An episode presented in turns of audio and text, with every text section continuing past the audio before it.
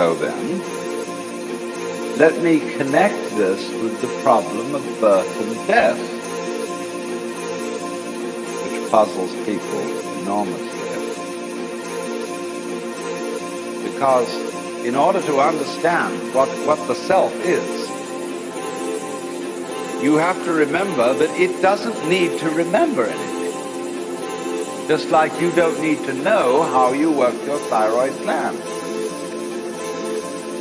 So then, when you die, you're not going to have to put up with everlasting non-existence because that's not an experience.